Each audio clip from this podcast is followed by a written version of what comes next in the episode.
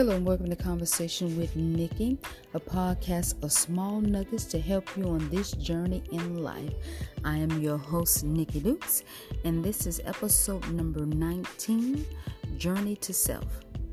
The world today have people thinking who you are is not enough or good enough. We have to transform to be like someone else. Why?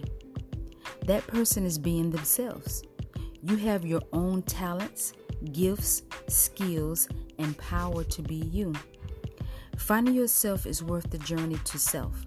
Your life will change once you find you. Journey to self is beautiful. You get to learn who you are, you get to know who you are. It is the beginning of you loving and appreciating yourself. I would like to thank you for stopping by. Let's start that conversation feel free to send me an email at conversationwithnikki at gmail.com and I'll see you next time.